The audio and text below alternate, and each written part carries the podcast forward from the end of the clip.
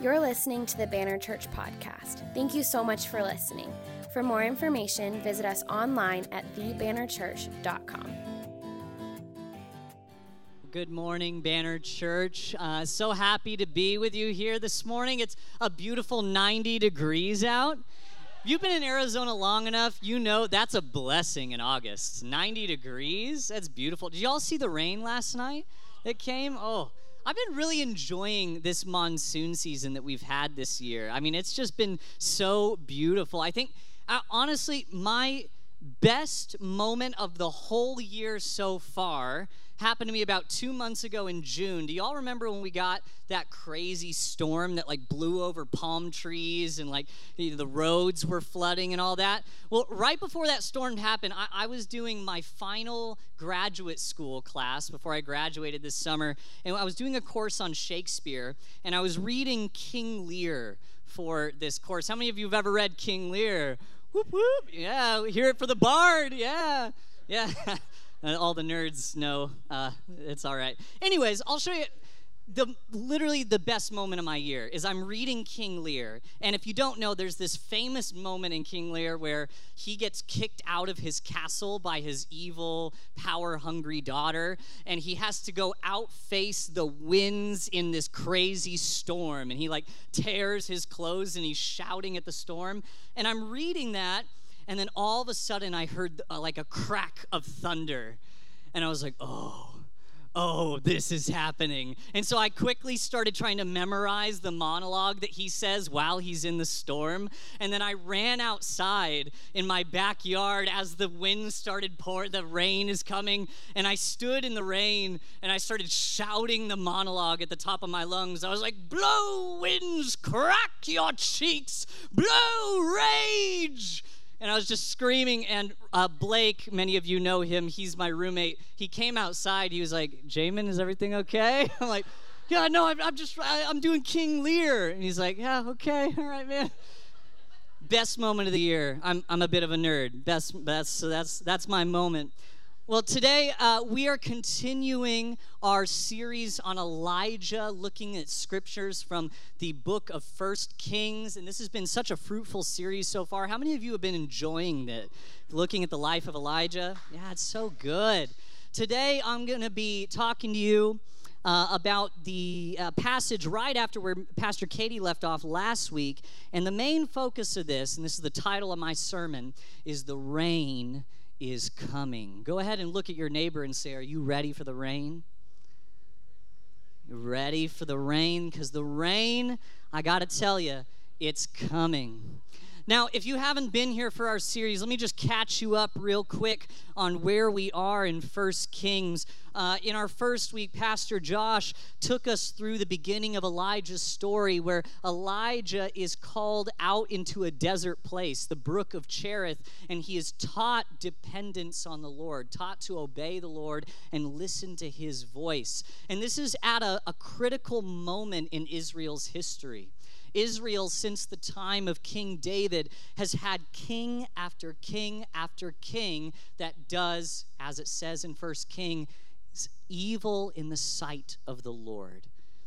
Each king fails until finally we get to the final king, Ahab and his queen, Jezebel. And it says that they did more evil than all the kings that came before them that they were oppressive, they were unjust, they committed idolatry, they worshiped different idols from other pagan uh, uh, cultures that were around Israel. They were sacrificing children to the god Baal in order to get rain. And so God sends a drought. And for three years, there is no rain in Israel. And uh, in Arizona, we know what that feels like, not having the rain. We love it when the rain comes back. But it was critical in Israel because they were an agricultural community. Rain was essential to their well being. Without rain, they couldn't farm. And without farming, they couldn't eat. And so, three years, they have this drought, this famine that is hurting them. And Elijah, the prophet, is called into this moment, this critical moment. He's out at this brook for the three years there. And then, as we learned last week in Pastor Katie's sermon, he comes away from the wilderness and he confronts King Ahab and the priests of Baal on Mount Carmel. And God does a mighty miracle in front of the people of Israel. He calls them to turn away from those false gods, from those idols, and to turn to the one true God. And Pastor Katie did such a good job of pulling out the significance there that even today, there are false idols that we tend to put our trust in that we've got to reject and put all our trust in the one true God. Amen. Amen, man. I was just so blessed by that message. Well, we're picking up here today in the passage that follows that big event. Elijah has won the battle. God sent fire from heaven on that altar. He slaughtered the priests, and now we learn about the end of the story. So pick up with me if you have your Bibles or your phones with you turn to 1 Kings chapter 18, verse 41. 1 Kings chapter 18, verse 41. It says, And Elijah said to Ahab, the evil king, Go, eat and drink, for there is the sound of a heavy rain. So Ahab went off to eat and drink. But Elijah climbed to the top of Carmel, bent down to the ground, and put his face between his knees. Go and look toward the sea, he told his servant. And the servant went up and looked. There is nothing there, he said. Seven times Elijah said, Go back. The seventh time, the servant reported, a cloud as small as a man's hand is rising from the sea. So Elijah said, Go and tell Ahab, hitch up your chariot and go down before the rain stops you. Meanwhile, the sky grew black with clouds. The wind rose. A heavy rain started falling, and Ahab rode off to Jezreel. The power of the Lord came on Elijah, and tucking his cloak into his belt, he ran ahead of Ahab all the way to Jezreel. Now, raise your hand if you're a little confused by that passage. I know I was when I first read it, and the second time I read it, and the third time. This is a really strange piece of scripture. We cannot lie here. I mean, we got Elijah putting his head between his knees. He's out running chariots. He's putting his clothes in his belt. What is that? What is this? He's like tuck. Why? What is going on? I mean, this is strange. It is strange. And I have to be honest with you, when I first was starting to prepare this message, I was looking at this verse, it puzzled me for a long time until God began to reveal some really interesting theological principles underneath it. And so I want to unpack some of that for you today. And there's really two questions that I want to answer in this message. The first question I really want to help you guys get is I think that even though this passage seems kind of uh, you know, it's just a straightforward telling of a story, but it's got these weird elements, that there's actually a lot of deeper things underneath. So I want to answer the question what is the deeper significance that lies beneath just the straightforward narrative that's here? Okay? That's question one that I want to answer. And then question two is I think that even beyond just the theological principle there under the scripture, there's a practical lesson regarding how we live our lives in prayer. And so the second question I want to answer is what can this scripture teach us about the power of prayer? So, what's the deeper meaning behind it? And what can it teach us about the power of prayer? Believe it or not, I think that when you look at this piece of scripture, in the context of the rest of that whole book, First Kings, and in the rest of the whole Bible, that here we actually get a revelation, a prediction of God's whole redemptive work in the cosmos. This is not just a story about Elijah outrunning a chariot, it's a story about God saving the world. And it's packed right here. Now I can I see the skepticism in some of your eyes. You don't believe me. And I don't blame you. I don't blame you. Right? It's you can't see it very well on the surface. I won't get into all the different theological things that go into why I think this way. I'll just simply say this that when the Hebrew authors who wrote the Old Testament wrote these things down like First Kings, they're not just writing a little history book. They're not just telling you, hey, here's some things that happened to this guy named Elijah. They are very, very carefully weaving together a narrative with tons of symbolism, trying to reveal theological truths. They're very, very intentional about it. And so, if you read this scripture with that viewpoint, that there's a ton of symbolism packed into the narrative itself, the thing just breaks open into this wonderful revelation. Now, let me take you through this because I still see the skepticism. So follow with me. This is so cool. If we look at the, just the basic narrative, the historical narrative, and then put it in the context of the big narrative, we see the cosmic significance coming forward in this. So, how does the story begin? It begins with a king and a queen, Ahab and Jezebel, rebelling against God, sinning. And because of their sin, Israel is plunged into a time of death, drought, decay, and despair. Okay? That's the basic narrative. Now, zoom out the wider narrative of Scripture. How does the whole story begin in Genesis? A king and a queen, Adam and Eve, rebel against God. They sin. And ever since, our world has been plunged into death decay, spiritual drought, and despair. And that's the world that we live in. Now, look back at the story. What does God do? Well, in the middle of this drought, he sends Elijah to confront uh, Ahab and Jezebel and the priests of Baal, and he tells him, I want you to perform a sacrifice up on Mount Carmel. And we're told in the story uh, and last week, Katie, uh, uh, Pastor Katie unpacked this that when uh, Elijah builds the altar for this sacrifice, he builds it with 12 stones. And Elijah says, I'm using these 12 stones to represent the 12 tribes of Israel. Are you catching this? Oh my goodness. In the narrative, what happens in the story of Scripture? Uh, from the time of Adam and Eve, God chooses the nation of Israel, these 12 tribes, and He says, Through you, I'm going to bless and save the whole world. We have this history of the 12 tribes leading all the way to the birth of Jesus Christ the sacrifice that is built upon the altar of those 12 tribes.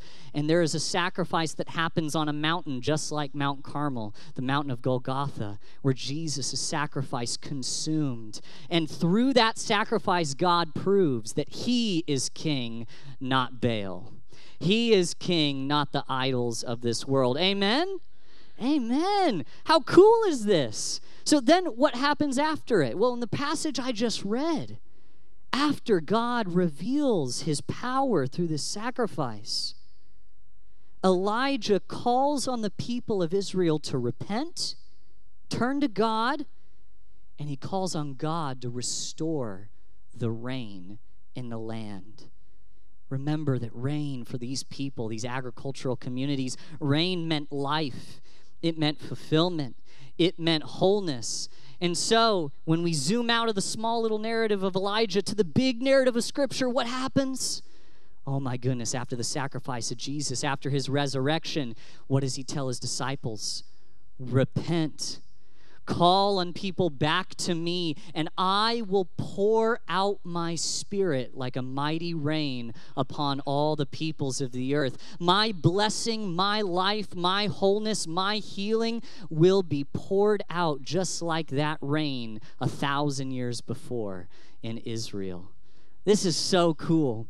Uh, in the moment of Pentecost in the book of Acts, when the disciples are gathered together waiting for that blessing, all of a sudden the Holy Spirit falls. They begin speaking in tongues. There's miracles. And Peter comes out and gives a sermon to try to explain to people what's going on. And what does he do? he goes back to the Old Testament prophets and he quotes a scripture that predicted exactly this. If, if you turn your Bibles with me to Joel chapter 2, this is what Peter quotes. He says, Be glad, people of Zion, people of Israel. Rejoice in the Lord your God, for he has given you the autumn rains, because he is faithful. He sends you abundant showers, both autumn and spring rains as before. And then if you jump down to verse 28, it says, And afterward, I will pour out my spirit on all people. Your sons and your daughters will prophesy. Your old men will dream dreams. Your young men will see visions. Even on my servants, both men and women, I will pour out my spirit in those days. I will show wonders in the heavens and on earth. Wow. Here's the significant thing I really want to draw out here. You need to hear today that the same Spirit of God that brought down fire on Mount Carmel and caused the rain to come back to Israel in Elijah's time is the same Spirit that poured out on the disciples at Pentecost. And the same Spirit that came in Elijah's time that poured out on the disciples in Pentecost, that same Spirit is here this morning and He wants to pour out His blessing and His miracles and His fulfillment on you. That's what's going on in this scripture. It's not just a man putting his head between his knees and outrunning a chariot. We're getting a glimpse of the Holy Spirit coming. It's an incredible thing.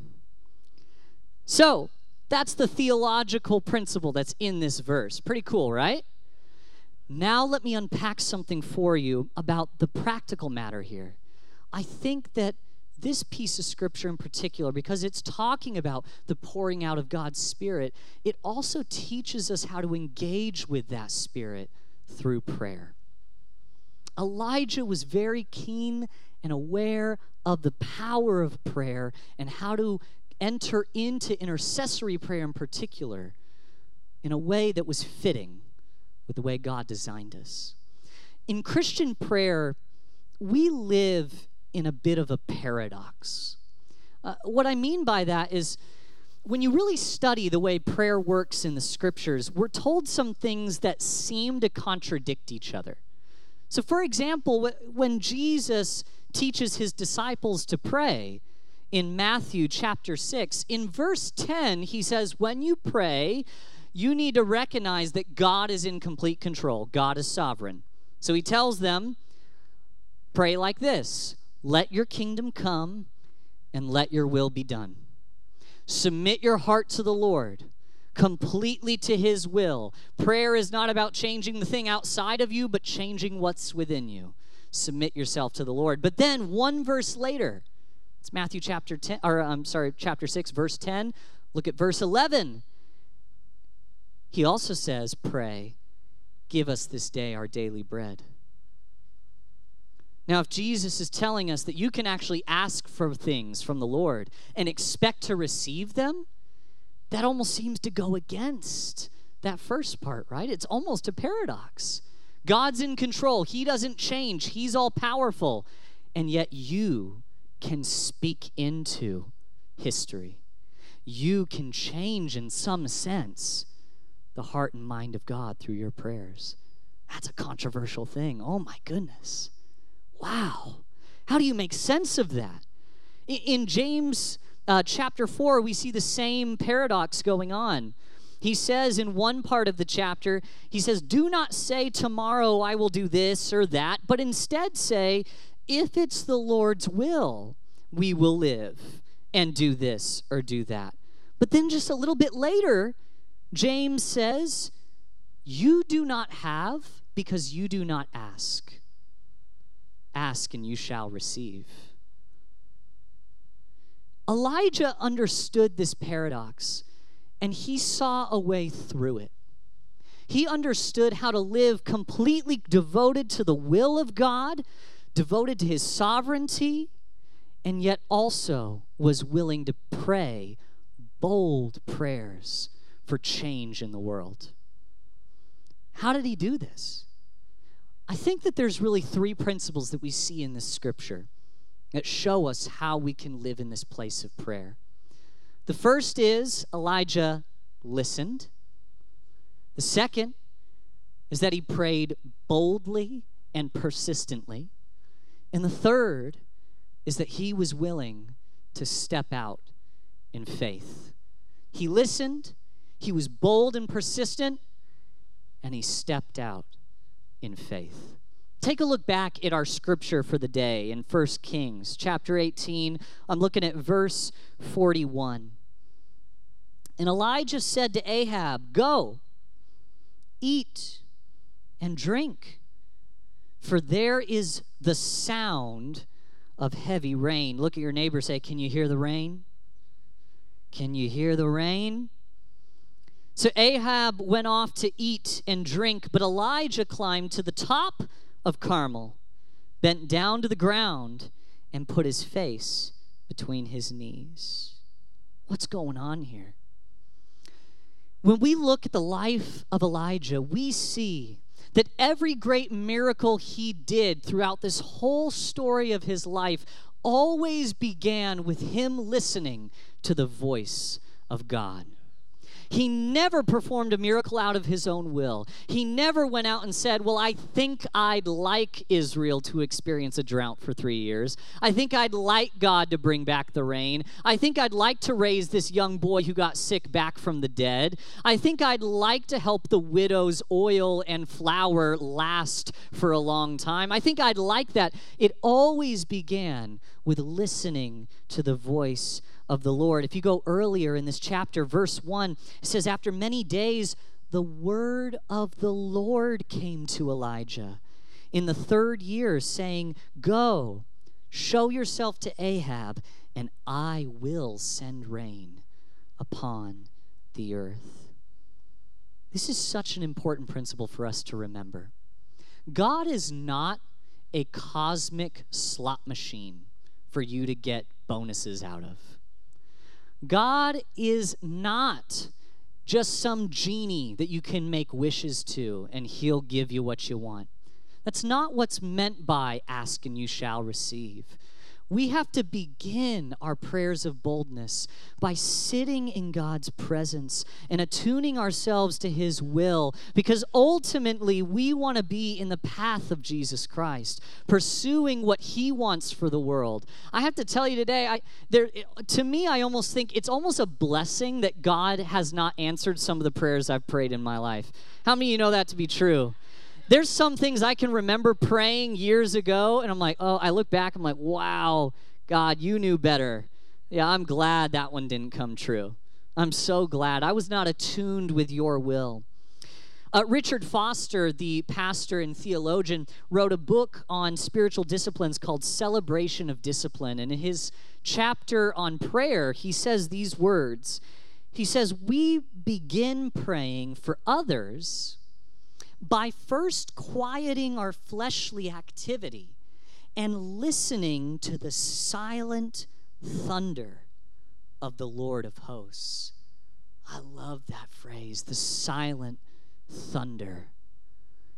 Attuning ourselves to divine breathings is spiritual work, but without it, our praying is vain repetition.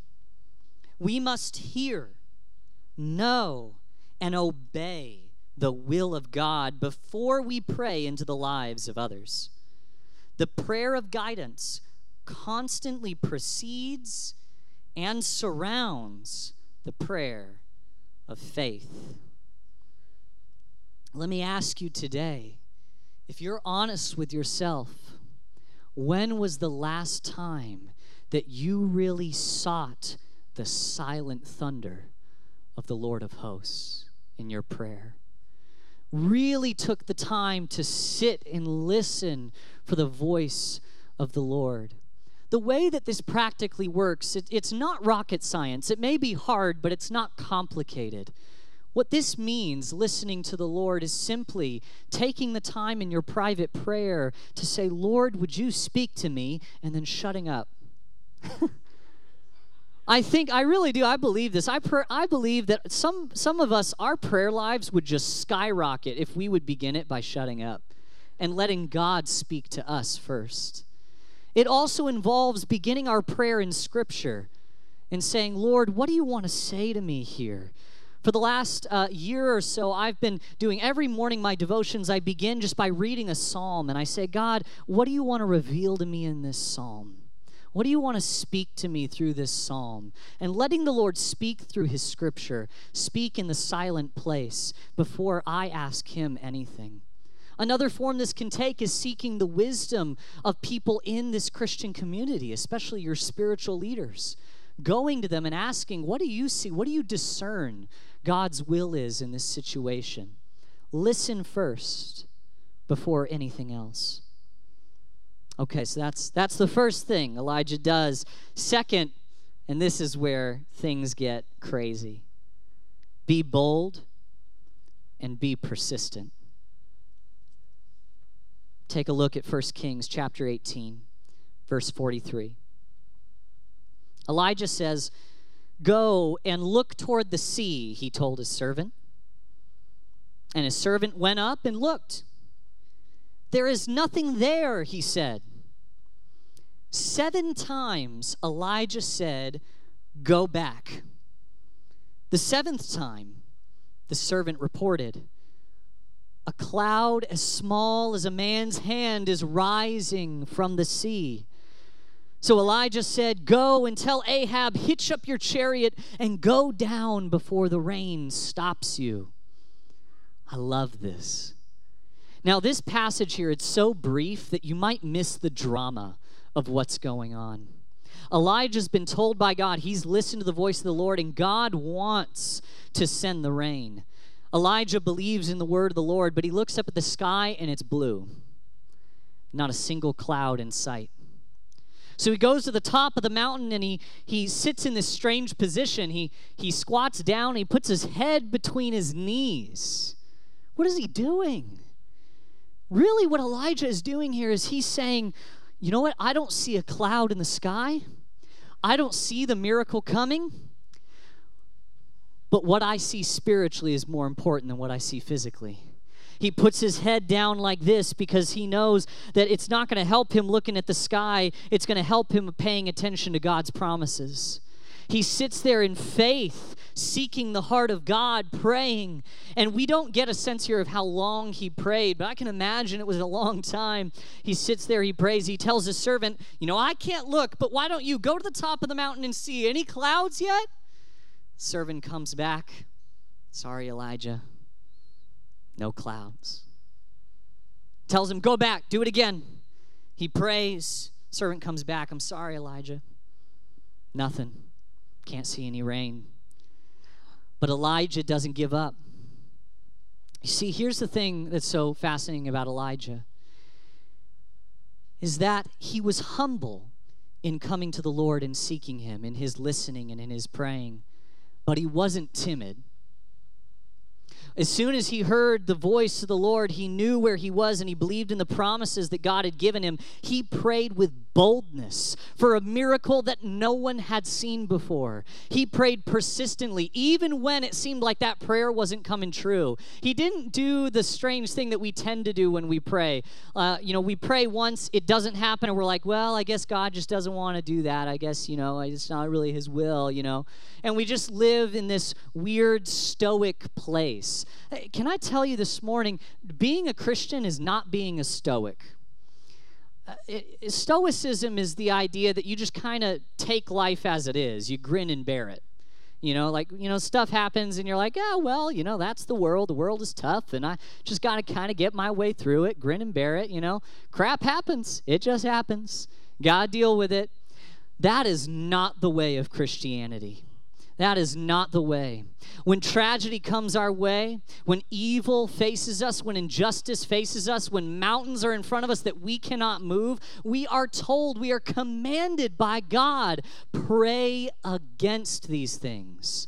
Pray against injustice. Pray against addiction. Pray against the brokenness of our bodies and the brokenness of our spirits. Pray against it, and God will show up. That's exactly what Elijah does. He's got the faith to do this, and he's persistent. He goes again and again and again, and then finally, he gets this little sign. The servant looks up. He's on the mountain. He looks over the sea, and he sees a cloud the size of a man's hand coming from the sea. And he goes back, and I could just imagine this servant coming back and be like, Well, Elijah, like this time it's not nothing, but it's pretty close to nothing. There's a cloud like this big up there. And that, that's really it. And I could just imagine, right? Elijah jumping up, running down to Ahab, and he's like, Ahab, you ready for the rain? You re- I hope you had a good meal and you're ready for a journey because that rain is coming. He's so excited. I think this is so huge for us. I think that it's important for us as we begin to pray persistently and boldly for great miracles that we feel encouraged and that we celebrate the small moments of faithfulness that God has had in our lives. Can you see that little cloud? Can you see it? I think there are moments in our lives where we're facing great trials and tribulations. We're praying against it. We're not seeing any fruit yet. We're not seeing anything. And we just have to say, God, you know, at least I'm still alive. That's a cloud right there. That's a cloud the size of a man's hand right there. I know, God, that you're faithful. I've seen it. Even in the small things, Lord, I've seen that you're faithful, and I'm encouraged by it. I'm encouraged by it, and I see great miracles coming. And of course, Elijah does see a great miracle in this passage.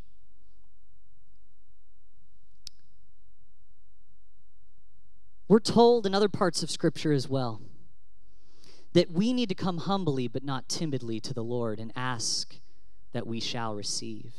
We're told in Matthew chapter 7 by Jesus himself, he says, Ask and it will be given to you. Seek and you will find. Knock, and the door will be open to you. For everyone who asks receives, the one who seeks finds, and to the one who knocks, the door will be opened. Do you see the cloud? First John chapter 5 verse 14 we're told this is the confidence that we have in approaching God. That if we ask anything according to his will, he hears us. And I think some of you today need to really reflect on that. He hears you. You may have prayers that have not gone answered for years. You've been praying boldly and persistently, and you need to hear today the Lord of creation hears you. He hears you. And if we know that He hears us, Whatever we ask, we know that we have what we asked of him. Mark Batterson, the pastor and theologian in Washington, D.C., he wrote a book called The Circle Maker, all about prayer, about praying bold prayers. And he says this in the book. I think it's so powerful. He says, One of the greatest tragedies in life are the prayers that go unanswered because they go unasked. God may not answer every prayer we pray the way that we think we want it answered. He may not answer it according to our timetable. But my God, I don't want to miss a miracle because I'm too scared to ask the Lord for one. I don't want to miss healing because I think, oh God, I don't know. Maybe you're not you don't really care that much about this healing that I need.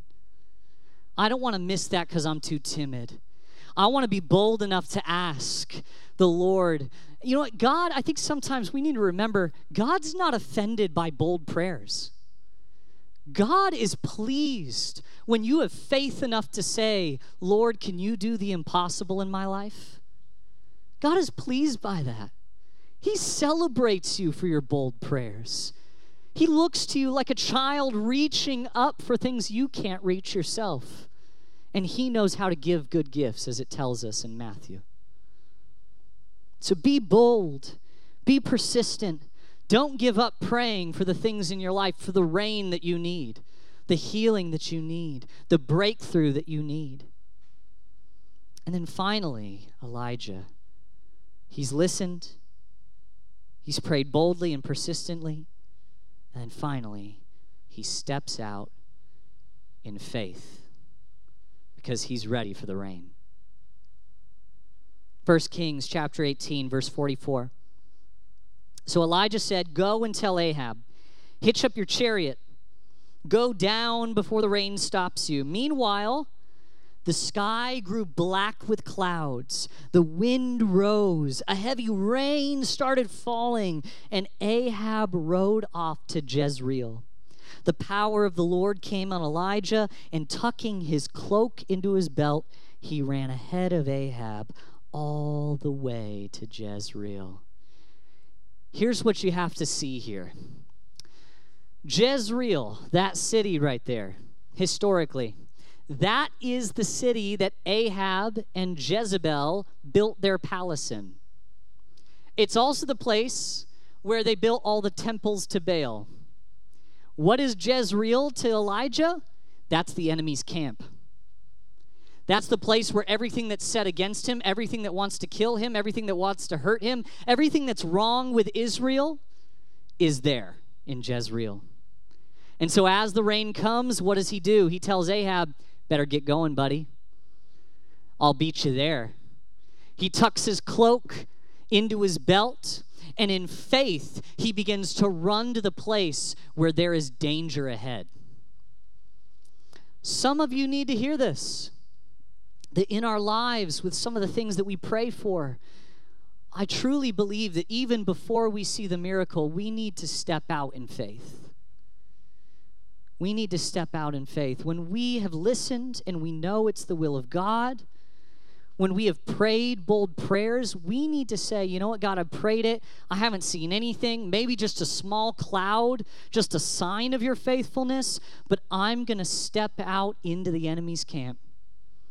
I'm going to step out and do great things, trusting that you're going to send the miracle. Are you ready for the rain? Are you ready for it? Do you hear the rain? Do you see the cloud? Are you ready for the blessing?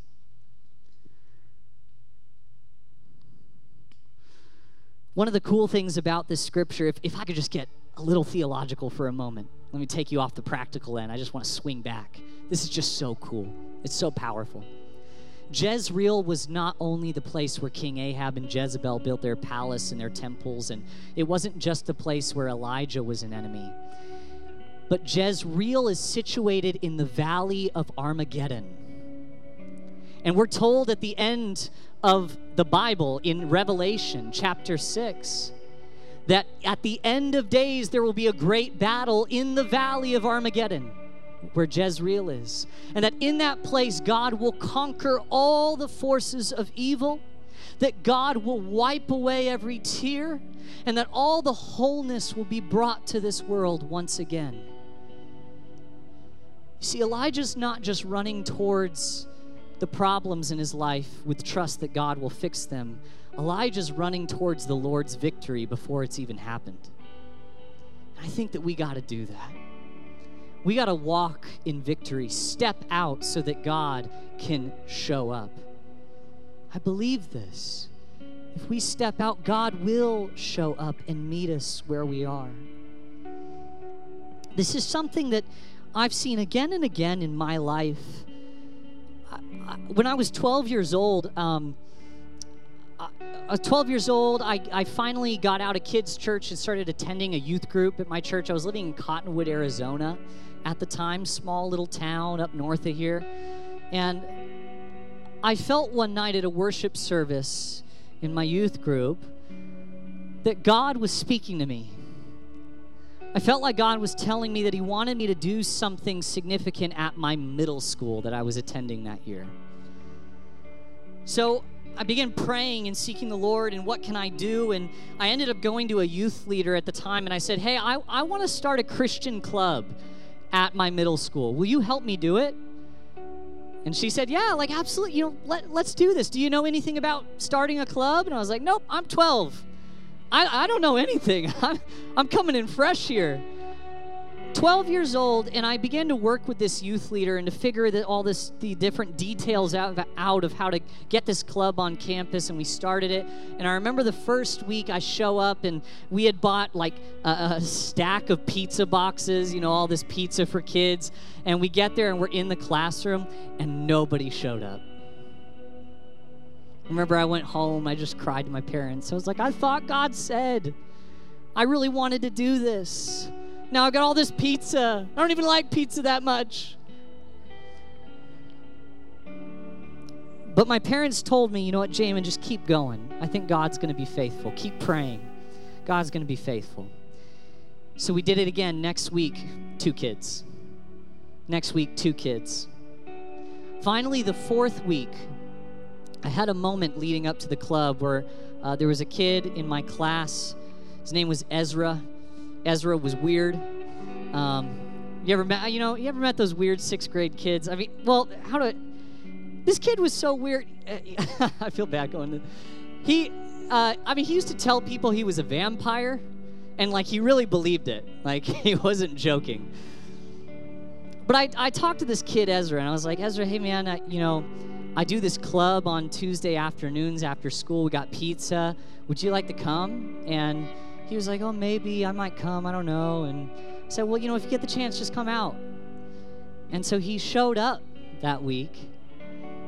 And he, at the end of our time in that group, came forward to receive salvation for the first time in his life. And I sat there and I prayed over Ezra just as a 12 year old. I didn't even know what I was doing.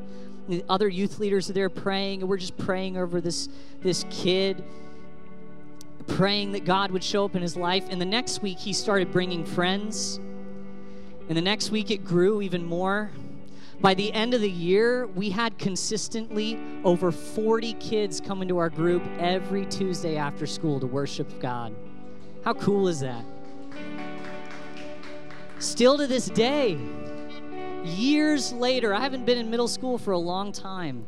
That club is still going in Cottonwood, Arizona.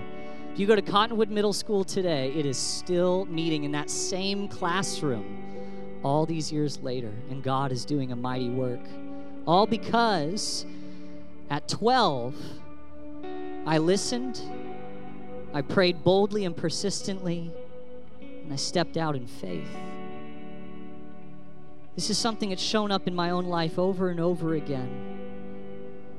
I think that First John says it so well First John says, You, dear children, are from God and over- overcome them because the one who is in you is greater than the one who is in the world. This is a blessing that's come in my own family in, in a thousand different ways. And one way that's so significant is I remember when I was a kid, I, I would go to my grandparents' house. They're here with us this morning, in the back here. I go the, to their house, and I remember my grandpa would tell me a story uh, every time. Every time we met together, he would tell me about how when he was 16 years old, he was coming home from a football practice. He was walking along the road, and he walked past this empty field, and he felt something stop him. And he felt drawn into the field. He felt like he was hearing the voice of the Lord. And so he walked out into this empty field and he heard the voice of the Lord say, Take off your shoes. You're on holy ground. Just like Moses. So, as my grandpa tells the story, he told me a hundred times, Jamin, I, I took off my shoes and I began to pray and ask for the Lord to move. And he said that the Lord spoke to him, What will you have? What do you want? And my grandpa prayed a really bold prayer. He said, I want my entire family to serve the Lord. I want my whole family to serve the Lord. 60 years since, my grandpa's been praying that same prayer consistently every morning, waking up around 3 a.m., praying for his family, praying that God's blessing is upon them, praying that they continue to serve in the ways of the Lord. And I got to tell you today, I don't know if it's only because of these prayers, but I got to believe it in faith. Every one of my grandparents' children is serving the Lord. Every one of their grandchildren is serving the Lord. Every one of their great grandchildren is serving the Lord today. Every member of their family is in a church this morning. That's not the power of God. I don't know what is. I think it's time that we got to start praying those bold and crazy prayers and stepping out in faith to see what God does. Would you stand with me this morning?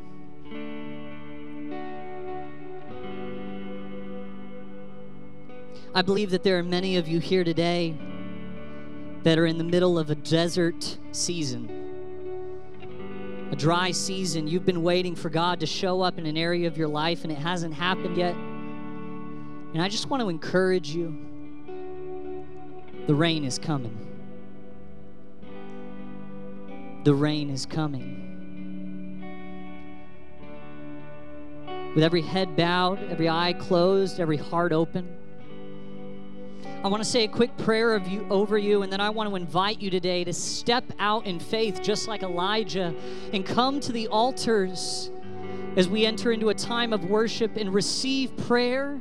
Begin to pray boldly for your family, to pray boldly for healing, to pray boldly for the blessings and the miracles of the Holy Spirit to pour out upon you. Do you hear the rain? Let us pray. God, I pray right now over every heart that is open to you here this morning. I pray, Lord, that you would begin to meet us in this place. Pour out your spirit upon us. There's so many here, God, who have been praying boldly already for things in their life and they've not seen the miracle yet. Lord, I want to encourage them today in your stead. The rain is coming. Today, Lord, as we step out in faith, as we come forward and we seek your heart, I pray that you would meet us, that you would pour out your rain. On the count of three, I want to open up this place to us. One, can you hear the rain? Two, can you see the cloud? Three, are you ready for the rain to fall? Come forward this morning as we pray.